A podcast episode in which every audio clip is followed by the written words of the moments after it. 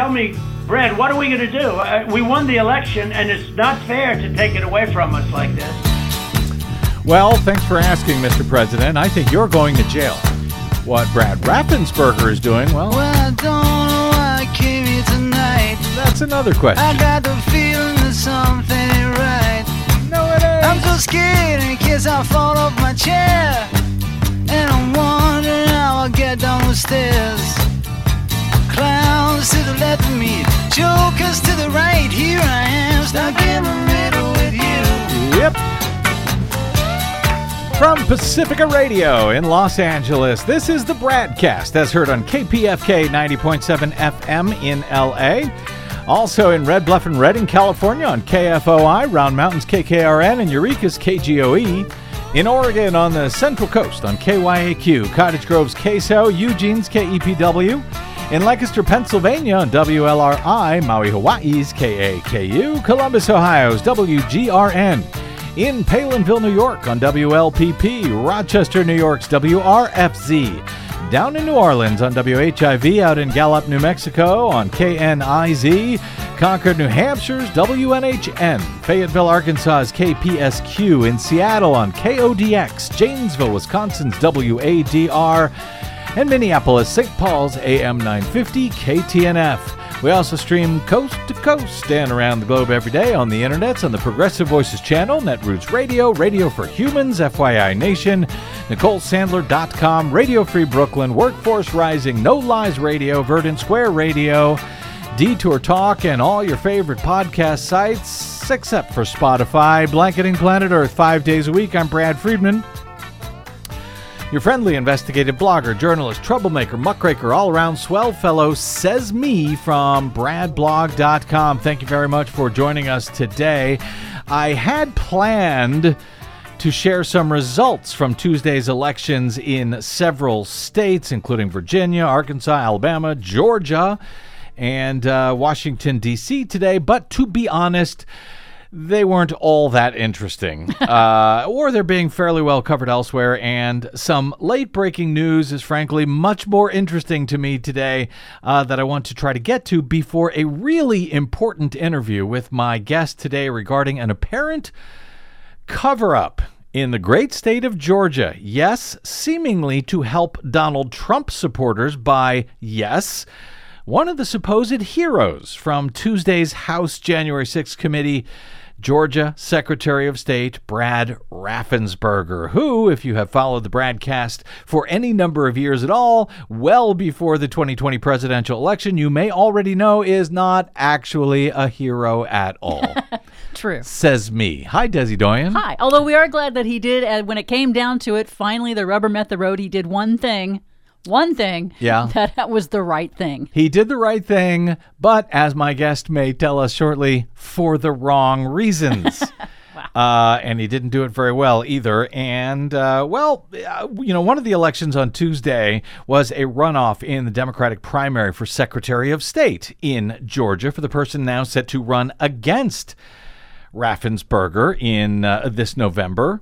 Uh, that would be Georgia State Rep Bee Nguyen, who, if she wins, would be the first Asian American elected to statewide office in Georgia. I will ask my guest about her as well, and if she has any chance of defeating Raffensperger in November, particularly after information about what appears to be a cover up being carried out by Brad Raffensperger comes to light in the great state of Georgia, which we hope to sort of help along a little bit today. Uh, but first, just in late today from Washington Post following Tuesday's House J6 hearing, uh, focused in part on Donald Trump's attempted use of fake electors to try and steal the 2020 election from the American people. The Post reports the Justice Department's investigation of the January 6 attack ratcheted up on Wednesday as federal agents dropped subpoenas on people in at least two states in what appeared to be a widening probe of how political activists supporting Donald Trump tried to use invalid electors to thwart Joe Biden's 2020 electoral victory. In other words, how they tried to use fake electors to steal Steal. the 2020 election. Agents conducted Court authorized law enforcement activity on Wednesday morning at two locations. FBI officials confirmed to the Post. One was the home of Brad Carver, a Georgia lawyer who allegedly signed a document claiming to be a Trump elector. He is not the only Brad in Georgia that we're going to be talking about today. A lot of Brads on today's broadcast. Seems fair, after all. Uh, the other was the Virginia home of Thomas Lane, who worked on the Trump campaign's efforts in Arizona and New Mexico. Separately, the paper reports at least some of the would be electors in Michigan also received subpoenas on Wednesday.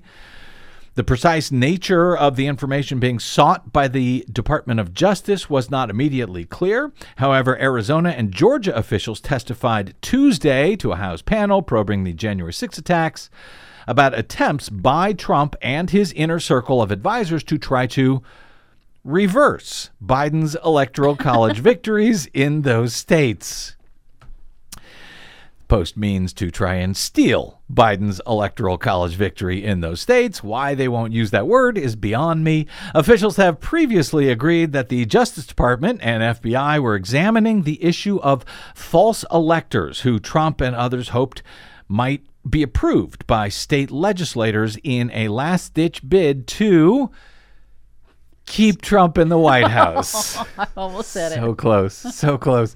Until now, however, those uh, investigative efforts seem to primarily involve uh, talking to people in Republican circles who knew of the scheme and objected to it.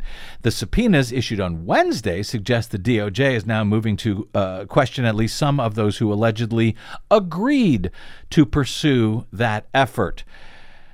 The new investigative moves by the DOJ come amid a series of high profile congressional hearings examining not just the riot at the Capitol, but also Trump's efforts to undo Biden's electoral college victory.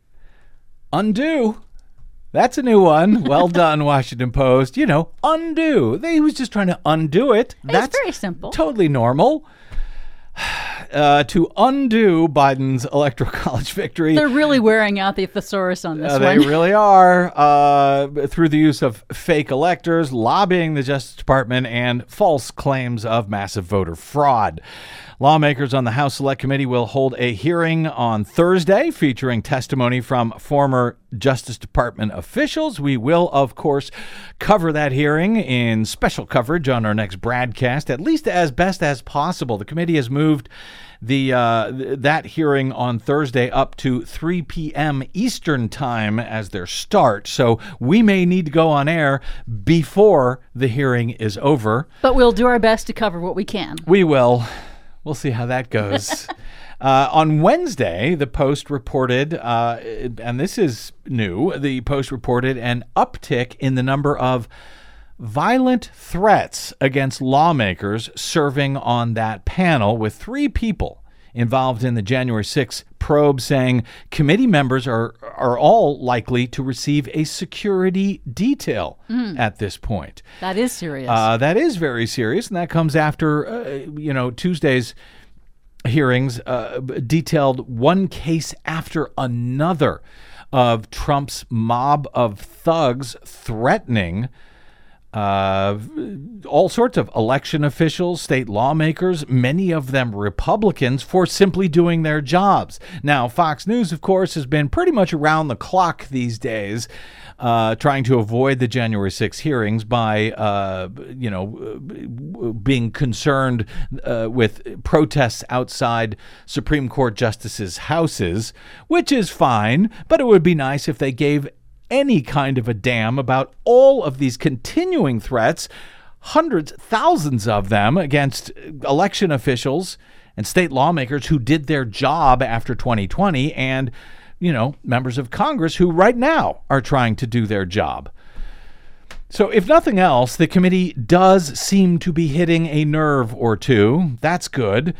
Let's see if we can hit a nerve or two with my guest uh, in a moment regarding not only some of the testimony by Georgia Secretary of State Brad Raffensperger on Tuesday, but on what now appears to be a pretty clear cover up by Brad Raffensperger of some seemingly very illegal activity in the state by Trump supporters just after the January 6 insurrection. Yes, the so called hero, Raffensperger, uh, who refused to help Trump steal the election by flipping the results in Georgia, also now seems to be involved in making it easier to steal the next election in Georgia, believe it or not. Evidence for that coming up momentarily.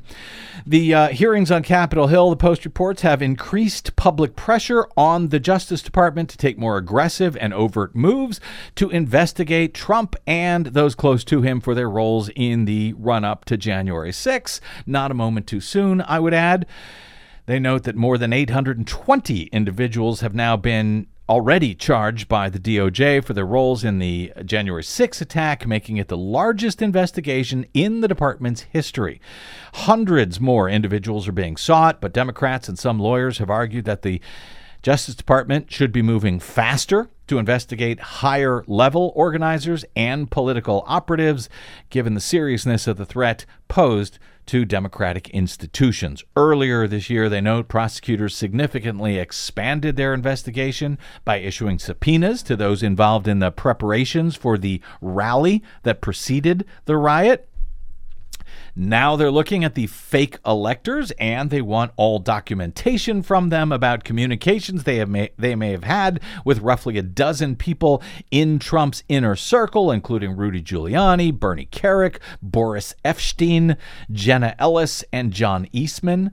So uh, this seems to be in response to the committee's work, public pressure works. House committee hearings, when done right, and these certainly seem to be done right, uh, they work to bring pressure for accountability. And perhaps even talk radio works to help expose wrongdoing that desperately needs attention from law enforcement officials and from the corporate media. In the cover up that we're going to talk about next in Georgia, the corporate media at, uh, at at the Post and the Daily Beast and the AP has actually done a pretty good job. But the Georgia media, where this corruption appears to be taking place, well, not so much. So let's see if we can help them.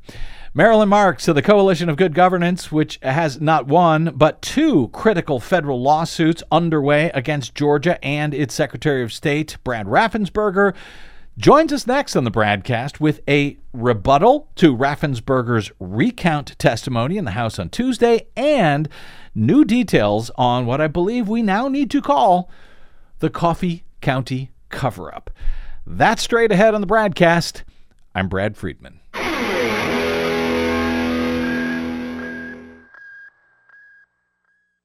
Hey, this is Desi. The BradCast and the Green News Report survive thanks to you and your support. Please drop by bradblog.com slash donate today to help us stay independent every day over your public airwaves. That's bradblog.com slash donate. And thanks.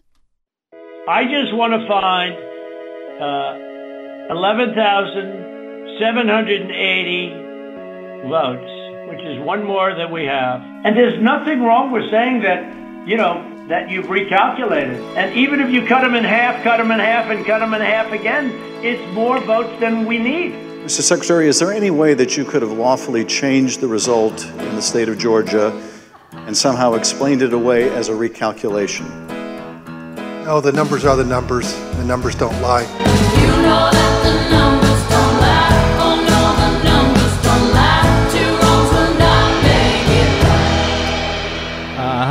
No, the numbers don't lie, but did Georgia's Secretary of State Brad Raffensperger do so during his testimony to the bipartisan U.S. House Select Committee investigating the January 6 insurrection and all of Donald Trump's many attempts to steal the 2020 presidential election? On Tuesday? If he didn't lie, did he at least play fast and loose with Georgia's numbers, specifically in its three different counts of the state's 2020 results? Welcome back to the BradCast. Brad Friedman from BradBlog.com.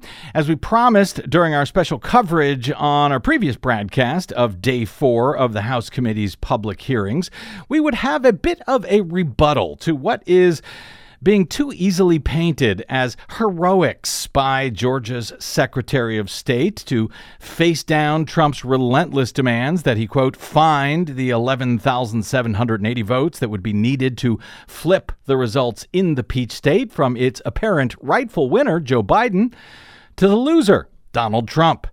Raffensperger and his chief deputy, Gabe Sterling, testified about their refusal to help Trump steal the election, despite repeated pleas and even threats on that infamous 67 minute recorded phone call between Trump and the Secretary of State. Among the uh, defenses, uh, of the Secretary of State, uh, it, it, was that results in Georgia were tallied three separate times. The first time by the original m- machine count of the unverifiable votes that were cast at the polling place on Raffensperger's hand selected touchscreen voting systems, along with the hand marked absentee paper ballots. The second count was by a statewide so called hand audit of all the ballots that were cast in the state, and then again a third time in an official recount requested by the Trump campaign after the results of the first two tallies both showed a very narrow win by Joe Biden of just under 12,000 votes over Trump out of some 5 million ballots that were cast. That tally was again conducted, that recount, on the state's optical scan computers. The Republican Secretary of State, who defied Trump and, importantly, is himself up for re election this November on the very same voting systems that he forced on all counties in the state, and which, unlike any other state in the Union, are all programmed by the Secretary of State's office. Well, he explained the uh, three different counts to the House committee, uh, to the uh, questioner, Democratic Congressman Adam Schiff, on Tuesday. Secretary Raffensperger, did Joe Biden win the 2020 presidential election in Georgia, and by what margin? Uh, President Biden carried the state of Georgia by approximately 12,000 votes. And Mr. Secretary, as I understand it, your office took several steps to ensure the accuracy of the vote count in Georgia, reviewing the vote count in at least three different ways. These steps included a machine recount, a forensic audit, and a full hand recount of every one of the 5 million ballots cast. Did these efforts, including a recount of literally every ballot cast in the state of Georgia, confirm the result? Yes, they did. We counted the ballots where the first tabulation would be scanned. Then, when we did our 100% hand audit of the entire, all 5 million ballots in the state of Georgia, all cast in place, all absentee ballots, they were all hand recounted and they came remarkably close to the first count. And then, upon the election being certified, President Trump, because he was in, within half percent, excuse me, could ask for a recount. And then we recounted them again through the scanners, and we got remarkably the same count. Three counts, all remarkably close, which showed that President Trump did come up short. So that has been the story of Georgia's 2020 election results when, for the first time in many years, the state chose a Democrat over the Republican in their presidential contest. Raffensperger's her- heroically uh, stood up to Trump, and Biden narrowly won the state, as confirmed by several different tallies. That's been the story. But is there more to that story? One of our frequent guests on this program, Marilyn Marks, is suing the Secretary of State in two different lawsuits one to get rid of the state's new 100% unverifiable touchscreen voting systems, and another, which, by way of full disclosure, I am a named plaintiff in, representing the media challenging the state's SB 202 uh, voter suppression law, which, among other things, makes it unlawful to hand out food or water to voters standing online. And, but also, the reason I'm involved, it makes it a crime to photograph inside of polling places or report problems during the ballot counting process to the media. Writing at Medium this week, Marks wrote, Raffensperger has emerged as an unexpected hero to some after resisting Donald Trump's efforts to overturn the 2020 election. But to many of us who are fighting to protect the security and legitimacy of Georgia's elections, that praise is undeserved. And the narrative that Raffensperger is a fierce defender of democracy rings hollow. Now, Marilyn has been telling me for months now that yes, there is much more to the story of Raffensperger's so called hand audit, 100% hand audit, you heard him describe there, used to defend the 2020 count. And more recently, she's also detailed a rather amazing story of some MAGA Trump supporters in cahoots with Republican election officials in Coffee County, Georgia, who appear to have facilitated the secret theft in the county of the state's voting system software made by Dominion not long after the January 6 insurrection. It's a fascinating story covered in some detail recently by Washington Post, Daily Beast, AP, and yes, here on the BradCast, though interestingly, not by Georgia's own major media outlets, as far as I can tell.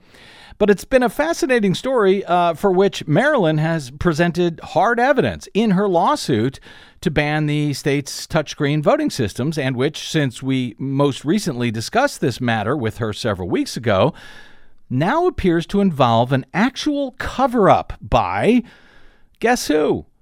Georgia's Republican Secretary of State, Brad Raffensperger. Sounds like we got a few things to catch up on with Marilyn Marks. She is, of course, the longtime expert advocate for free and fair elections as executive director of Coalition for Good Governance.org, a nonpartisan, nonprofit organization whose longtime lawsuit against the uh, the state of Georgia, filed way back in 2017, has already resulted in a federal court permanently banning the state's previously unverifiable touchscreen systems made by Diebold, only to see them replaced by Raffensperger's own selection. In defiance of voting system and cybersecurity experts, by the way, of new unverifiable touchscreen systems made by Dominion Voting. Marilyn Marks, welcome back to the BradCast.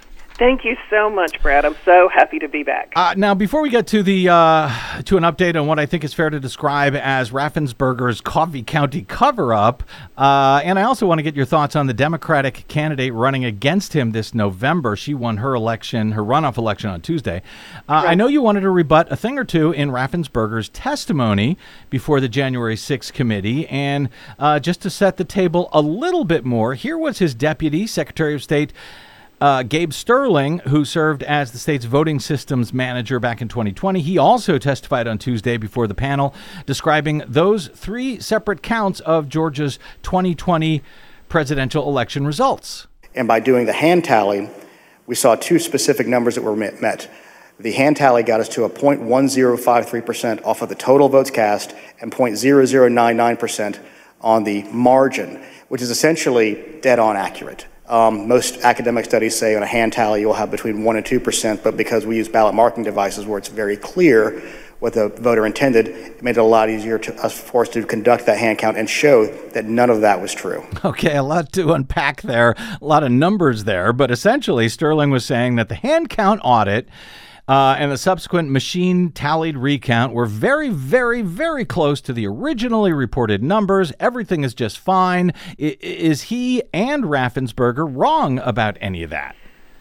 Oh, Brad, they are so wrong about that. you know, now I need to say, as you've heard me say so many times before, Uh-huh. we have found nothing that would suggest that um, Biden should not have been declared the winner. However, there are massive problems in the audit and in the recount, and probably the original count as well. And what really happened here, it appears, is that the audit as well as the machine recount were fudged, if you will. Um, that may be a strong word for me to be using right now, but I will just say that um, the numbers are not straightforward at all. That um, there are many adjustments that they needed to make to try to arrive at claiming that the numbers matched the original counts. They do not, and unfortunately, and you were mentioning our local press in Georgia, um, the press has just not been willing to look at look behind Raffensperger's and and um, Sterling's claims. They have not been willing to say, "Oh, okay, you say this number matched. Show me." Um, and and I just want to call out how dangerous it is to let anyone, whether it's Trump or Raffensperger or Democratic Fulton County uh, election board Mm-hmm. announce what results are without the ability for the citizens and the press to prove it. Well- Evidence based elections that actually prove it. Now- that it is shocking to see the kinds of errors and discrepancies that are embedded in the audit and in and in the machine count. And I'll, I'll just say one more word about this in, in following up. Even Uh-huh. Governor Kemp, uh, Republican Governor Kemp, Uh-huh. who received a complaint, a, a very valid complaint, about um, Fulton County's audit off by being off by thousands of votes. He had his staff spend weeks looking at that hand count audit just in one county, and he said it was an absolute shame and sloppy and um, needed to be revisited. And we just couldn't um, tolerate this kind of sloppiness. He he really discredited the audit. We didn't hear that yesterday in Raffensperger's and Sterling's testimony. Well, when uh, it's a very serious uh, charge, obviously, you're saying that uh, fudged that the uh, both the audit and then the uh, official recount machine recount were fudged. Uh, that sounds corrupt. Uh, so first, uh, how do you know that those numbers were fudged, and how do you know, therefore, that Trump did not win in the state of Georgia? You said that uh, you, you you found no reason to believe that, but how do you know? Well, um, the best we have seen, and I, when I say fudged, I guess what I what I mean by that, I'm not saying that somebody actually flipped the result or falsified, you know, uh, uh, changing a, Trump win to a Biden win. Not that at all. I'm saying um, making convenient oversights to make numbers balance when they should um, when they didn't balance. How do we know? Okay, we have spent hundreds of hours going through the uh, underlying ballot images, the worksheets from the audits, and um, as did Governor Kemp's staff. Of Now, course, we you- had no relationship to that. You, and you, what you, see when you say when you say we, you're talking about Coalition for Good Governance as part of your lawsuit uh, against the machines. Correct. Okay. Yeah. And I, I urge you to look at Dr. Philip Stark, who you frequently have as a guest. Look at his expert opinion rendered to the court. It is in the public docket, um, and and he takes Raffensperger's public statements apart from not from yesterday, but from some time ago, saying no, this was not a legitimate audit in any way, and no, it did not prove what Raffensperger claims, and he shows the serious um, counting problems and auditing problems that took place, and and comes to the conclusion that it is impossible to know who won in Georgia. Now, we had lots of offsetting errors, and again, we found nothing to say that, oh, they got the count so uh-huh. wrong that it meant that Trump won. No, it's just such a mess that nobody can ever really know. When you say offsetting uh, errors, you mean uh, a few votes uh, were miscounted for Trump here, a few votes were miscounted for tr- for Biden there. That there was no uh, purpose, no evidence of a, a, of purposeful corruption of for or against of one candidate or the other. outcome. Correct, correct. It looks like that there was purposeful leaving numbers off the schedule or adding too many in. Uh, Why? It's hard to know. I mean, we we um, when we tried to take deposition of um, Gabe Sterling, we could not get to the bottom of that. It was really he just shrugged it all off as human error, human error. He did not he did not try to tell us the same thing he tried to tell the um, uh, Congress Uh-huh. yesterday. He he did not try to say, "Oh, it's only off by a little bit." We took him through the numbers, and he just basically shrugged and said, "Well, we don't really investigate that." And yeah, we've had these reports, and um, yeah, well, it's all human error. He was willing to say that the audit had to be human error, and the machines had to be right. How many years have we heard Brad across the nation about machines have to be right? Well, yeah, what we hear is that election officials tend to. Uh, they want, you know, they were the ones, uh, particularly here with Raffensperger, who specifically was the one who chose this voting system uh, Right. himself. you know, they want to back up their own system. Yes, the system that I have works.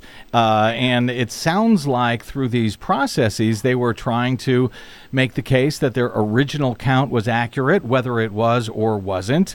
And uh, this hand audit that they often refer to uh, was actually not done in public. It's not the type of audit you have called Correct. for that we have seen elsewhere, where you know the uh, public can see the results as they happen. We sort of Correct. saw the uh, saw them publicly counting, but nobody was allowed to track the numbers that they were counting. They were sent into a central system that only the Secretary of State saw.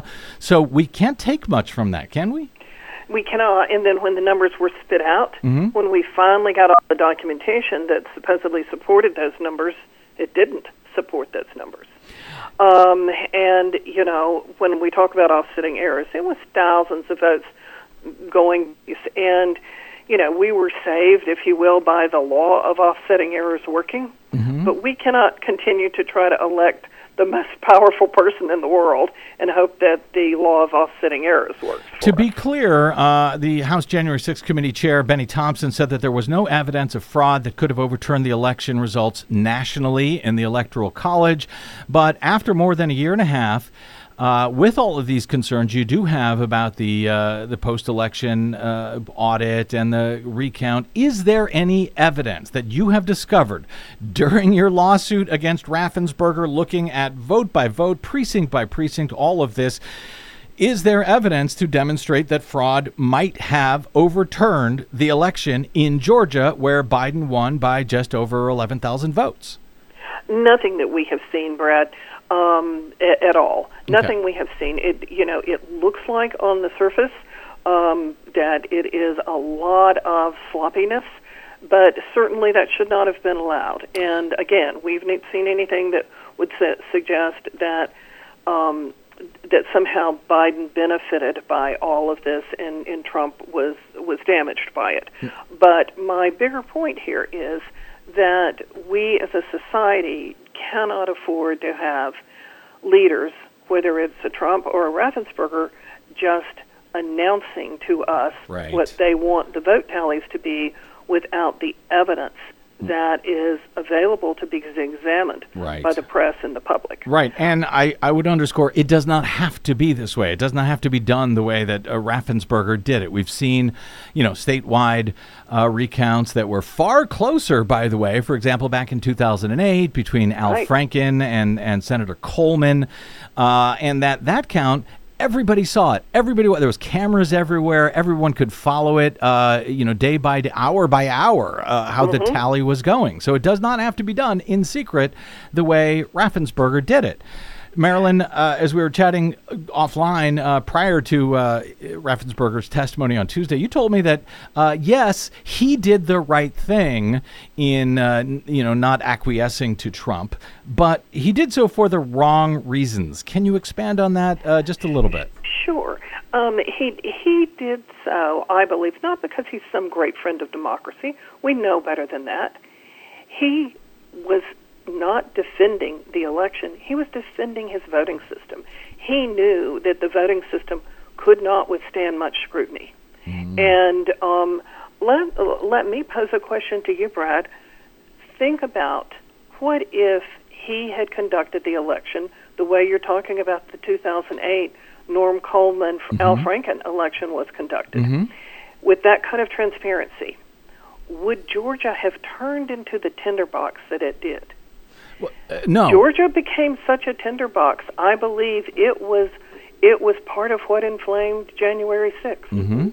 Yeah, you, uh, that which is what I have been, uh, you know, I've been describing what we're going through now as sort of my worst nightmare that I've been warning against for so many years. Yes. That secret uh, vote counting, essentially, secret voting and secret counting systems will lead to exactly this moment. Everything has to be public. Voting, the act of voting itself, is secret, a secret ballot, but everything else must be public so that even in elections that aren't gamed, uh, you know, you're not handing a silver pl- on a silver platter uh, to the loser. You know, the notion, uh, the idea that they can claim that something was stolen. You have to be able to prove it. You have to be able to show your work in order for democracy, I think, to survive here.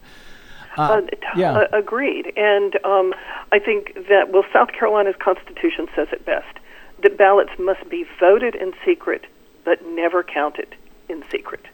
And I think that that, that is where Raffensperger failed. And just imagine if, while we know that for many of the Trump supporters, nothing would have satisfied them, Mm-hmm. but imagine a process that was much more like the Minnesota Franken Yep. Coleman process. It would have taken the wind out of so many people's sails Mm-hmm. That were saying, "Well, this is corrupt." And and interestingly, Trump had the ability to have just that kind of hand count, and he chose not to. He had, he, he let the um, machine count happen. Oh, he could have done a hand count with uh, He when could he have done a hand count. It would have taken an easy Oh. court order. I don't know of anybody who has tried to get one who has not gotten one in recent years. Certainly, the president of the United States could have gotten it Yeah. with a brand new voting system, and Yeah. certainly the Republicans, such as Raffensperger, would have um, would have supported that in court. It's somewhat telling that he didn't ask for that. it is, and Mar- it's telling that that Raffensperger didn't suggest it. Uh, Marilyn, uh, speaking of uh, doing things in secret here, uh, I want to make sure we have uh, a few minutes for uh, this Coffee County business. You wrote at Medium this week, and I'll just uh, read your summary here. Uh, like the well known incidents of Trump election deniers illegally accessing voting software in Colorado and Michigan, a similar breach allegedly occurred in Georgia, but. Raffensperger will not talk about that. He and Deputy Gabe Sterling appear to be engaged in cover up efforts to avoid having the damning facts fully surface in this midterm election year. As the Washington Post and Daily Beast recently reported, Trump aligned vigilante groups claimed that they accessed and copied Georgia's election software in Coffee County, Georgia, similar to the incidents in Michigan and Colorado, the uh, last of which, by the way, has led to criminal indictments of Mesa County, Colorado's Republican county clerk, Tina Peters. Uh, you write, if Coffee County rings a bell, it's because voting system issues in Coffee County were referenced in the infamous proposed executive orders that Trump's team had drafted to justify seizing voting machines after the 2020 election. The alleged breach in Coffee occurred January 7, just a day after the attempted insurrection, facilitated by local election officials and GOP officials who showed their willingness to go to great lengths at their own legal peril to cast doubt on the certified results. But what hasn't been reported, you note, is Raffensperger's effort to avoid any meaningful investigation that would expose the alarming vulnerabilities, again, of Georgia's electronic voting system. Now, just to remind folks, Marilyn, you first brought this matter to our attention and to the corporate media's attention after a bizarre phone call that you personally received and were smart enough to record uh, from one of the folks who said that they were behind the theft, admitted it, of the uh, Coffee County Yes. software. Uh, let me just play a, a short clip of that call from Atlanta bail bondsman Scott Hall um, to you in, I think, March of last year. Correct. you know, I'm the guy that chartered the jet to go down to Coffee County to have them inspect all of those computers. I went down there, we scanned every freaking ballot. You know, the same people that went up to Michigan, okay, and did all that forensic stuff on the computers, and they sent their team down to Coffee County, Georgia, and they scanned all the equipment, imaged all the hard drives, and scanned every single ballot. They imaged the hard drives? Yes. How in the world did you get permission to do that? We basically had the entire elections committee there. Okay? And they said, we give you permission.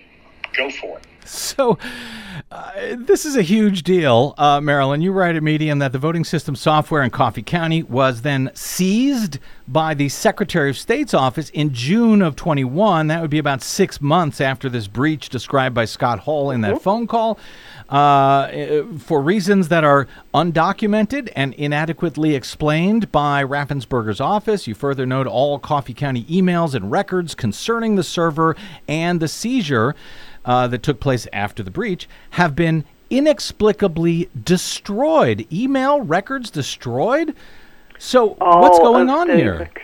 all of the election records from from all of 2020, the primary, the general, all have been of those have been taken away, and all of the email records of the election department have completely been destroyed, Now, which is sus- suspicious in itself. uh huh.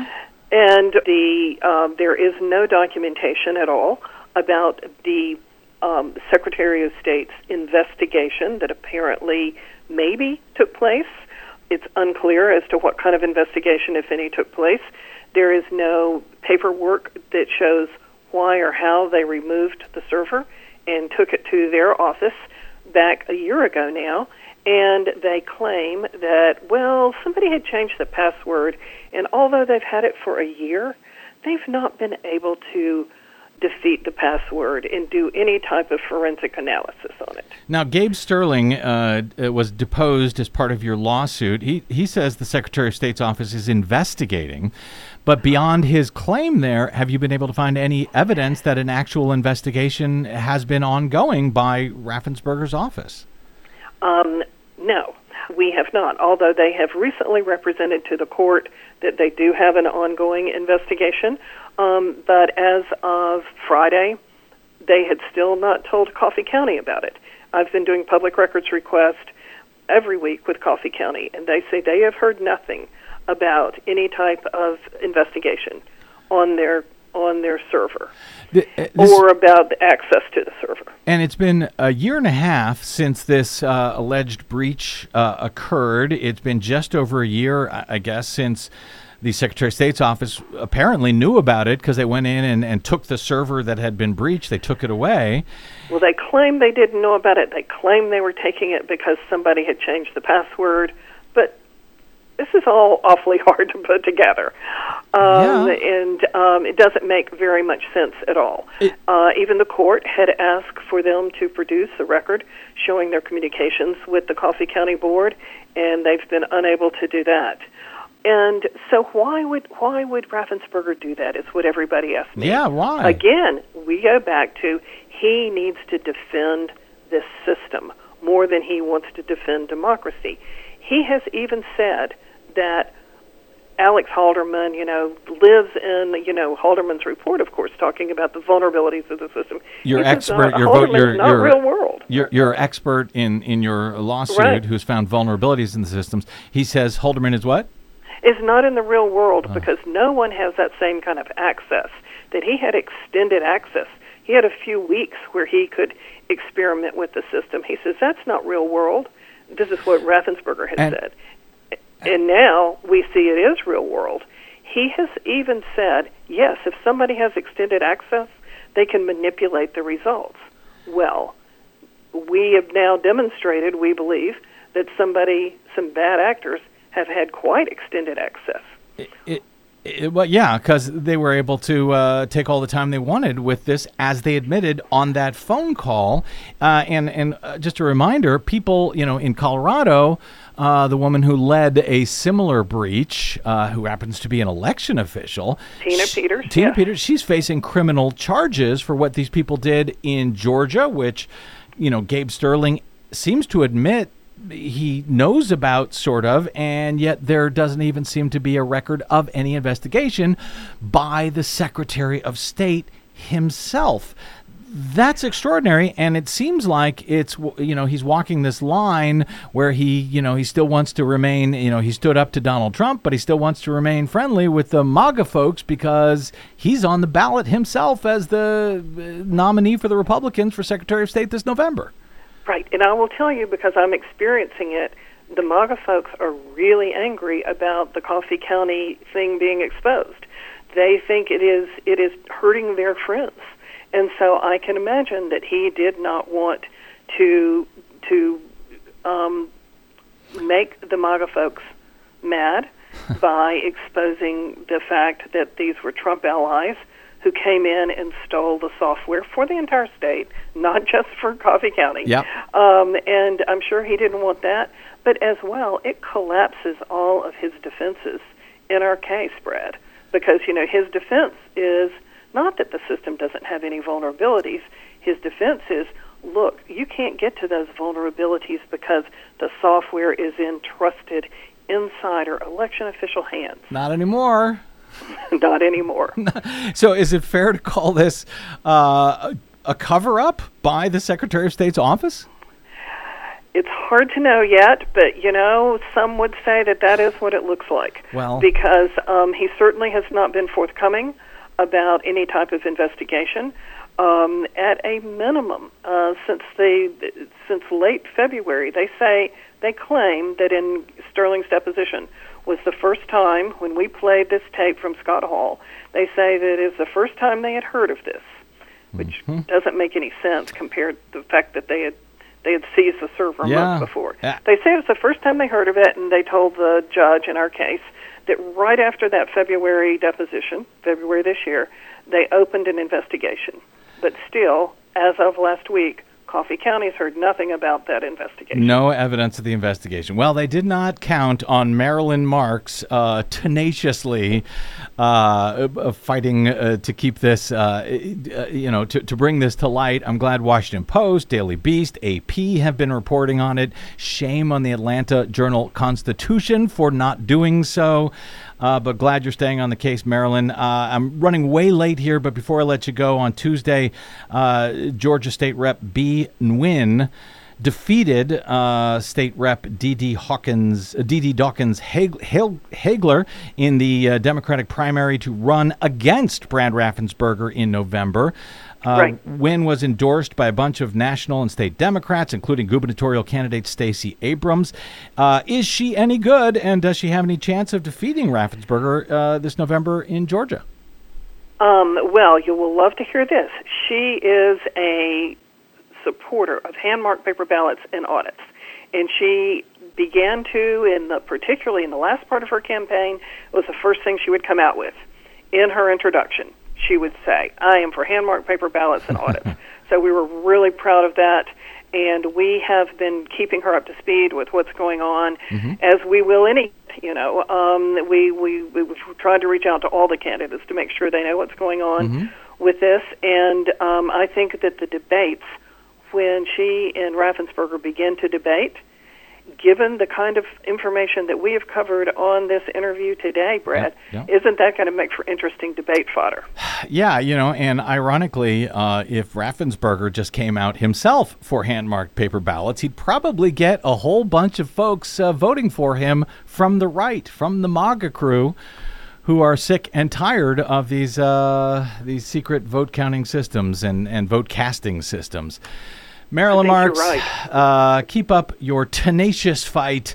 She is, of course, the longtime uh, executive director and founder of the Coalition for Good Governance. You can find their work coalitionforgoodgovernance.org, where you can support them as well. You can also follow her on the Twitters. She's got some great threads on all of this. Marilyn R. Marks, the number one, Marilyn R. Marks one. Uh, and of course, uh, Coalition for Good Governance is on Twitter as well. Marilyn, always great speaking with you. I look forward to the next update in these in the continuing saga. Me too, Brad, so much. Thank you. Okay, uh, we had to push off Green News Report yesterday. Yes, we're not pushing it off today. We cannot do that again. Quick break, and we're back with the Green News Report and Desi Doyen right after this on the BradCast. I'm Brad Friedman.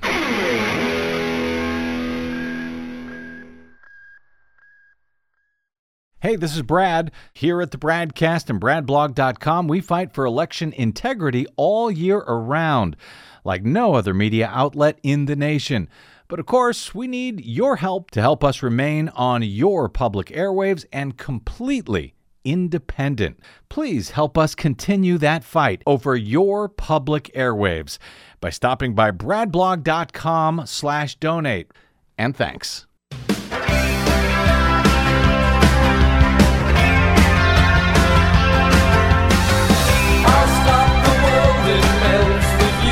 So I don't know about you, Desi Doyen, but my brain is all screwed up from these hearings. My timing, my days are, are just all amiss. Yes. We had to uh, push our yesterday's Green News Report off until today for our special coverage of the House hearings.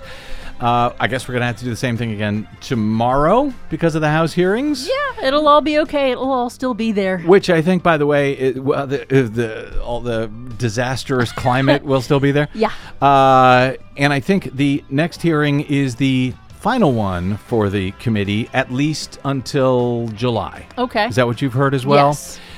So there's that. Whatever that means, maybe we can get back on schedule with the Green News Report as we try to catch up today with our latest GNR. The mercury is rising all across Western Europe. Extreme heat in Europe smashes records, sparks wildfires, and water rationing.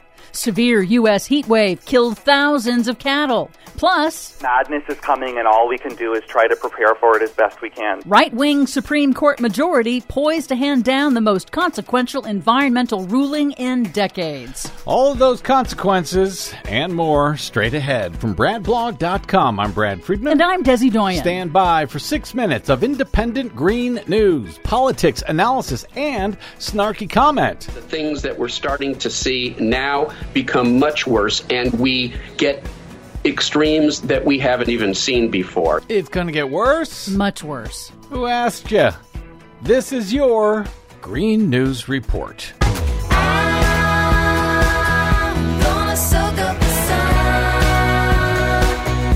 Okay, Desi Doyen, sweltering heat in Europe, here in the U.S. Cattle dying, people dying. This is not good. No, it most definitely is not, and it is very unusual. In Europe, an historic heat wave is blanketing Europe from London to the Mediterranean, with temperatures 20 to 30 degrees above normal, shattering all time temperature records for the month of June and sparking wildfires in Spain, Germany, and France. Southern France hit a record high of 110 degrees Fahrenheit. Wow. The extreme heat is impacting electricity generation in southern France, where several nuclear plants were already offline after widespread corrosion problems were discovered in critical systems. France 24 reports that other nuclear plants have also been forced to curtail output because rivers that are used to cool the nuclear reactors are warming earlier and faster than normal. So the river water is too hot to cool the nuclear power plant. Yes. Not good. In Italy, the heat and historic drought have triggered a water crisis. Parts of northern Italy have seen no rain for more than three months, wilting crops and reducing output from hydroelectric dams. But worse, Italy's largest river, the legendary Po River, is literally drying up. Towns in the north have begun water rationing. Mm. But a bit of better news Europe also set new records for solar power production. In Germany, solar supplied more than 60% of its electricity in the height of the heat wave. So there's that. It's the opposite situation in India and Bangladesh, where army troops have been called out to rescue thousands of people stranded by deadly floods. An unusually intense monsoon dumped more than three feet of rain in 24 hours. Three feet of rain in 24 hours? Yes, nearly 120 people are confirmed killed by floods and landslides as we go to air. Millions of homes are underwater, and this latest round of catastrophic flooding comes less than a month after extreme rainfall submerged entire towns. Studies show that climate change increases the odds of extreme weather events like droughts and deluges. Climate scientists warn that the unusually early arrival of extreme heat is a sign of what is to come with man made climate change, with temperatures from August moving up the calendar to June. With what is to come from man made climate change, I would say it's already here. Here in the U.S., officials in Kansas say the sudden onset of intense heat last week killed at least 2,000 cattle. In southern Arizona, firefighters have saved the precious telescopes at the Kitt Peak National Observatory from the massive Contreras fire. It's just one of several major fires fueled by the excessive heat and dry conditions in the southwest. In other news, the American Medical Association has issued a new statement declaring climate change a public health crisis that, quote, threatens the health and well being of all people. Good. The new policy specifically mobilizes the AMA to advocate for policies that limit global warming to no more than 1.5 degrees Celsius and will help the U.S. cut emissions to reach carbon neutrality by 2050. And finally, a heads up. The right wing U.S. Supreme Court majority is poised to hand down what could be an incredibly consequential environmental ruling. West Virginia versus EPA is a lawsuit brought by Republican attorneys general over a coal pollution rule that never went into effect. It is a pretext in Republicans' years long scheme to get the court to strip the EPA of authority to regulate greenhouse gas emissions. In 2008, the court ruled that the EPA can and must regulate climate pollution, but the new right wing supermajority may break precedent with long reaching consequences that could curtail all future pollution regulations. Slate court reporter Mark Joseph Stern on a recent broadcast warned How could it possibly be that the Supreme Court will rule on a regulation that does not yet exist, that may in fact never exist? And the answer is that the usual rules about actually taking a live controversy do not seem to apply when the conservative supermajority really wants to kneecap the Biden administration's regulatory agenda. Right. Nothing has changed except the makeup of the corrupted, stolen, and packed U.S. Supreme Court. For much more on all of these stories and the ones we couldn't get to today, check out our website at greennews.bradblog.com. Find, follow, and share us planet wide on the Facebooks and the Twitters at Green News Report. I'm Brad Friedman. And I'm Desi Doyen. And this has been your Green News Report.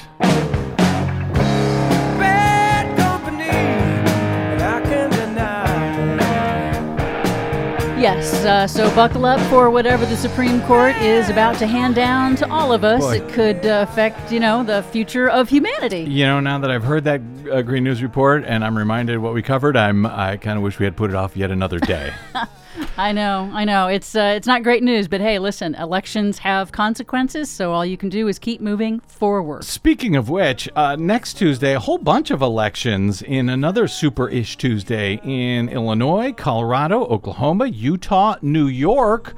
At least for the governor and state assembly. Apparently, the congressional elections have been moved down to uh, August because of their their fights over the uh, redistricting, Redistricting, in yeah. New York. Yeah, Mississippi will have runoff. South Carolina will have runoff. So if you live in one of those states out there, get voting. Yes, because it really does matter who is in charge, especially of your state legislature, because they'll have a hand in deciding whether or not to uh, certify electors in 2024. Oh, there's that too. Yeah. All right. Anything else before we get the hell out of here, No, Des? that's plenty. All right. That is plenty. Uh, thank you very much, Desi Doyen, our producer. Thanks to my guest today, Marilyn Marks of the Coalition for Good Governance, and to all of you for spending a portion of your day or night with us. If you missed any portion of today's program, they're all available for free anytime, day or night, going back years and years at bradblog.com. That is made possible by you kind folks who stop by bradblog.com slash donate to help support our work. If you're one of those people who have been putting it off uh, to support us uh, at some point soon, now it's now. Now is soon. Now's a good time. No, that's right. Uh, that's bradblog.com slash donate. We could really use your support. Drop me email if you like. I'm bradcast at bradblog.com. I read them all, answer most. And you can also find me on the Twitters and the Bradcat and the uh, Facebooks at the Brad Blog. That's it. See you there. All of the above. Until we see you here next time, I'm Brad Friedman. Good luck, world.